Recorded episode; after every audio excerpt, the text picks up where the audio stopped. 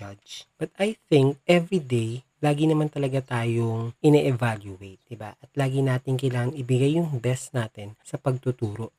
Kasi yun yung last performance natin sa harap ng ating klase. I'm a firm believer na yung last na pagtuturo mo sa kanila, yun yung best performance mo. So, sino talaga ang kakompetensya mo? Ang kakompetensya mo talaga dito ay ang sarili mo. What was your last performance? Paano ka huling nagturo? Same pa rin ba last year? Same Hey you, yes you, welcome to the 30th episode of AKA also known as the podcast with me, Ace Verhel. I am a licensed professional teacher and this time around, this month, I am celebrating the 10th year anniversary, my 10th year in the teaching and education industry. Akalain mo yung 10 taon na ako nagtuturo. 2012. I've been teaching since 2012. And what better way to celebrate this milestone? Edi to create a special podcast episode for you guys. Today I'm gonna share 7 lessons that I have learned in 10 years of teaching. Sana magustuhan ninyo to.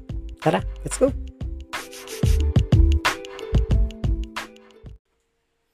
Numero uno, makinig ka dito ha, teaching profession can't make you rich. Again, ulitin ko, teaching profession can't make you rich. Ito yung madalas na sabihin sa atin ng ating mga teachers noong tayo ay nasa elementary or tayo ay nasa high school. Walang yumayaman sa pagiging guro. Or maybe, just maybe, we can rephrase that into saying that teaching alone cannot make you rich. Kung pagtuturo lamang aasahan natin, hindi tayo yayaman dyan. Remember, di ba sabi, uh, dapat meron kang multiple streams of income. Siguro may mga teachers or may mga nasa position na yumaman talaga sila. Not because yun lang ang trabaho nila or pagtuturo lang talaga yung trabaho nila. Maaaring meron silang mga side hustles, meron silang business on the side, meron silang ibang ginagawa. Meron silang multiple streams of income. And that's not just teaching. Same is true, of course, if you have taken different opportunities or may mga naibigay, o hindi mo na makuha, nakuha, may mga ibinigay sa'yo na oportunidad, di ba? Opportunity para ikaw ay yumaman. At hindi yun basta-basta matatagpuan lang sa pagtuturo. Kasi teaching really is a passion, it is a vocation. Minsan nga kahit na nakatapos naman ng masters or nag-doctorate, hindi naman yun guarantee na ikaw ay yaman. Pero that's your opportunity. That's your stepping stones. That's the start. And as we all know, ordinary teachers are overworked and yet we are underpaid. So bottom line, teaching profession can't make you rich. Teaching alone cannot make you rich.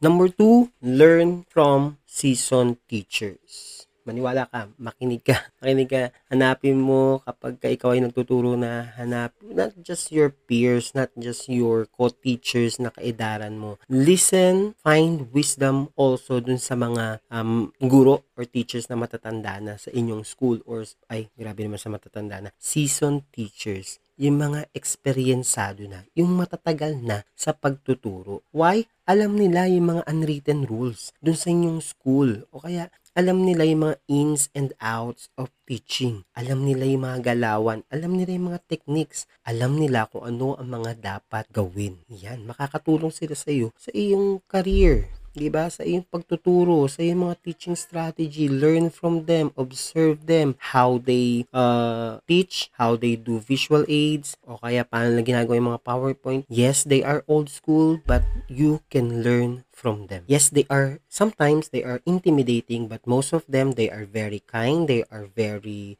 uh, approachable naman. You can learn from them, ask them techniques, ask them uh, for some advice kung ikaw ay bago at nahihirapan sa pagtuturo. Kung ikaw naman ay medyo siguro medyo matagal ka na rin you can also learn you can still learn from the wisdom of the old ones of the seasoned ones. Kadalasan mas matututo ka pa nga sa kanila eh, kasi sila yung uh, mature enough doon sa uh, pagtuturo mature enough doon sa office or sa faculty politics. Uh, alam na nila yung mga dapat gawin na experience na nila yan. Kumbaga totoo yun papunta ka pa lang, pabalik na sila. And believe me, at the same time, natututo rin sila from you. di ba? Kung ikaw ay mas bata sa kanila. Kung ikaw naman yung seasoned teacher, maganda rin na tudungan natin itong mga new teachers, di ba? Kung makikipagkaibigan sila, maganda naman yung intention nila to learn, di ba, from you, why not teach them or why not share your knowledge and skills to them? Yun lang. Again, number two, learn from the seasoned teachers.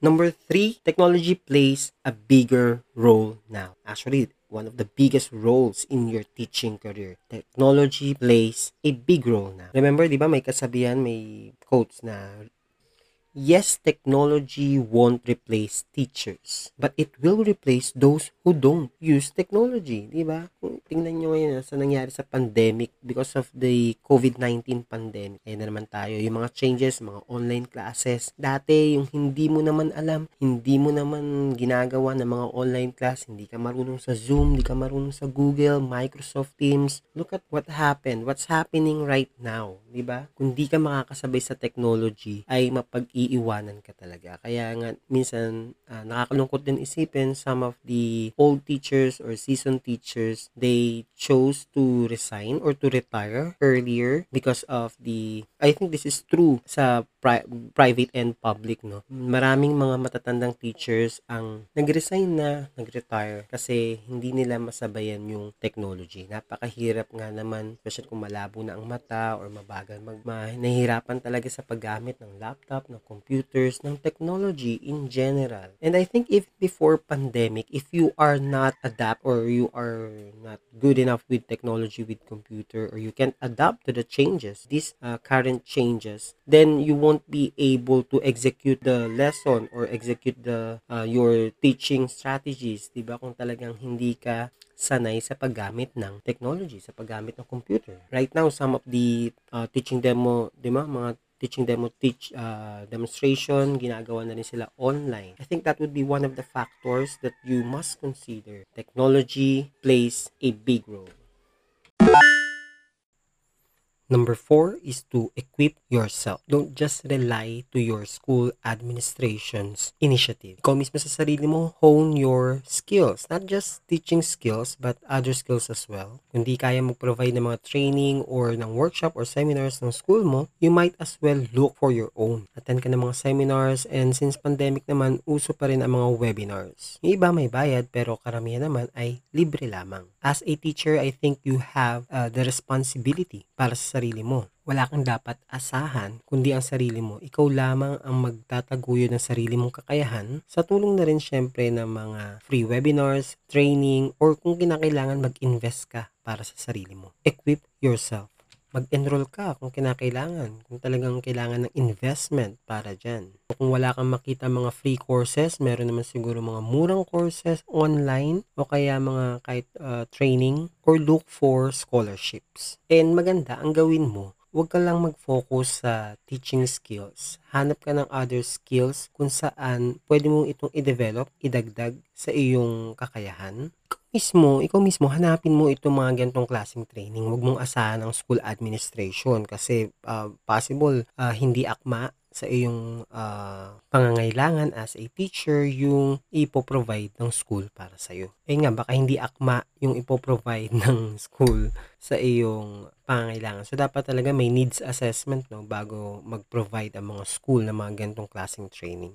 Add more skills. Don't just rely dun sa kung ano na yung basic na alam mo. Hindi na pwede yung marunong lang uh, sa computer or computer literate lang. Siguro, you can add photo editing, video editing, audio engineering. Yan. So, that's it. That's number four. Equip yourself.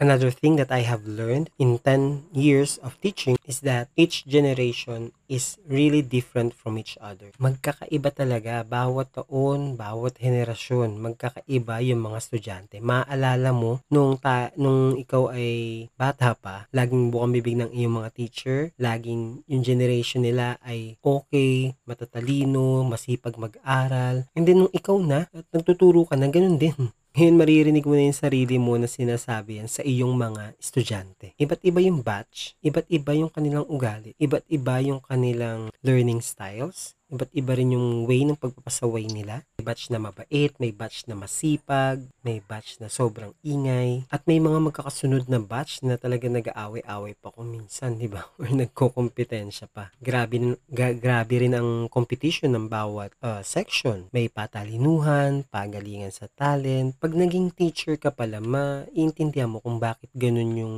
sinasabi ng mga teachers mo nung high school ka, nung elementary ka, ganun din yung sinasabi ng mga professors mo nung ikaw ay nasa college. Same thing, maintindihan mo yung sentiments ng mga parents natin, 'di ba? Na iba-iba, ibang-iba yung generation nila sa generation natin. And I would say that there is a lot of factors to be considered here, including the technology. Siyempre, iba yung technology ng panahon nila, iba yung technology ng panahon natin, at mas lalong iba yung technology ngayon. Ganon din ang role ng social media. So, napakaraming distractions. Kung less, lesser yung distractions before, sa generation ngayon, mas marami ng distractions each generation is indeed different from each other. The sixth lesson that I have learned in 10 years of my teaching is that you can't please everybody, be it your co-teachers, the faculty, the administration, or your students. Hindi lahat magugustuhan ang ginagawa mo kahit pa ikaw ang pinakamagaling or kahit ikaw ang pinakakwela, kahit ikaw ay stricto or mabait, meron at meron masasabi ang ibang mga tao sa iyo. Students, teachers. Sa tanda mo lang that your job is not to please anyone, but to teach. Share your knowledge and skills. Saka hindi talaga may iwasan na kung ikaw nga teachers, di ba? Or mga teachers, hindi nila maiwasan yung favoritism. Same thing with the students. Meron din sila mga paboritong mga teachers. Swerte mo kung paborito ka nila. Siyempre, ganun din sa faculty. Sa mga co-teachers mo, meron ka mga gustong teacher, meron ka mga kabanding, at ganun din meron mga naiinis sa'yo. Siyempre, uso rin naman ang favoritism sa faculty. Meron ding office politics. Sa kahit namang saang trabaho naman yata, di ba? Huwag mo asahan na magugustuhan ka ng lahat ng tao. Mahirap din naman maging people pleaser. Kaya wag na lang. Gawin mo na lang kung ano na yung trabaho. Di ba? Go to work, do your job, gawin mo ng maayos ang trabaho mo, then go home to your family. Expired na yung sinasabi nilang, we're family sa work. your friends are not your family. Your friends at work are not your family. Magkaiba talaga ang trabaho ang bahay at ang pamilya. Kaya kung papipiliin, unahin mo ang iyong pamilya. Umuwi ka pagkatapos ng iyong trabaho. For teachers, syempre mahirap na hindi magdala ng trabaho sa bahay. Kasama na yan, paperwork. Kaya ganun din yun, huwag ka na mag-OT. Umuwi ka na lang after your work. After you have done your work. So use your time efficiently. Don't don't waste your time pleasing anybody or everybody at work. Again, you can't please everybody. Lastly, your best performance is your last performance. Parang sa mga singers lang or sa mga actors, sa mga artista, their last performance is their best performance. Each year, you are or we are being evaluated sa ating way ng pagtuturo. From there, we are being judged. But I think every day, lagi naman talaga tayong ine-evaluate, diba? At lagi natin kailangan ibigay yung best natin sa pagtuturo. Kasi yun yung last performance natin sa harap ng ating klase. I'm a firm believer na yung last na pagtuturo mo sa kanila, yun yung best performance mo. So, sino talaga ang kakompetensya mo? Ang kakompetensya mo talaga dito ay ang sarili mo. What was your last performance? Paano ka huling nagturo? Same pa rin ba last year? Same ba ng pagtuturo mo last week? Kahapon? Pareho lang ba? Anong bago sa iyong pagtuturo? Kaya saludo ako sa mga guro na patuloy na uh, pinapaunlad ang kanilang mga sarili through seminars, workshops, and laging meron silang uh, bagong naihahatid sa kanilang mga classroom. Sana laging ganun, no? yung ang maging focus ng training, ng mga workshops ay para sa ikauunlad ng teaching strategy ng teacher at ang makikinabang ay ang kanyang mga students. Kaya lang like all the sentiments of other teachers, napupunta lamang sa paperwork, paggawa ng modules, paggawa ng kung ano-ano mga papeles, at kung ano-ano pa mga forms na umuubos ng oras ng mga kaguruan. Paano na ang best performance ng teachers? Paano magandang maitatawid ang lesson through technology, through the use of technology?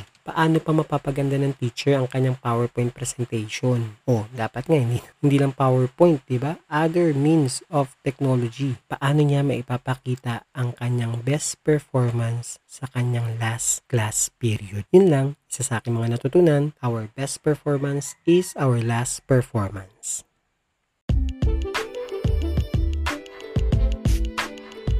That's it. I really enjoyed this episode listing down the seven lessons that I have learned in 10 years of my teaching career. Mo talaga. That's all for today's episode. Thank you so much. I hope you enjoyed it as much as I do. And if you do, please like and share this podcast to your family, friends, and loved ones, lalo na sa mga teachers, new teachers, old teachers, and sa mga nagsiselebrate din ng kanilang uh, milestone in teaching career. Enjoy ko ito kahit umuulan at may mga manok na tilaw na tilaw.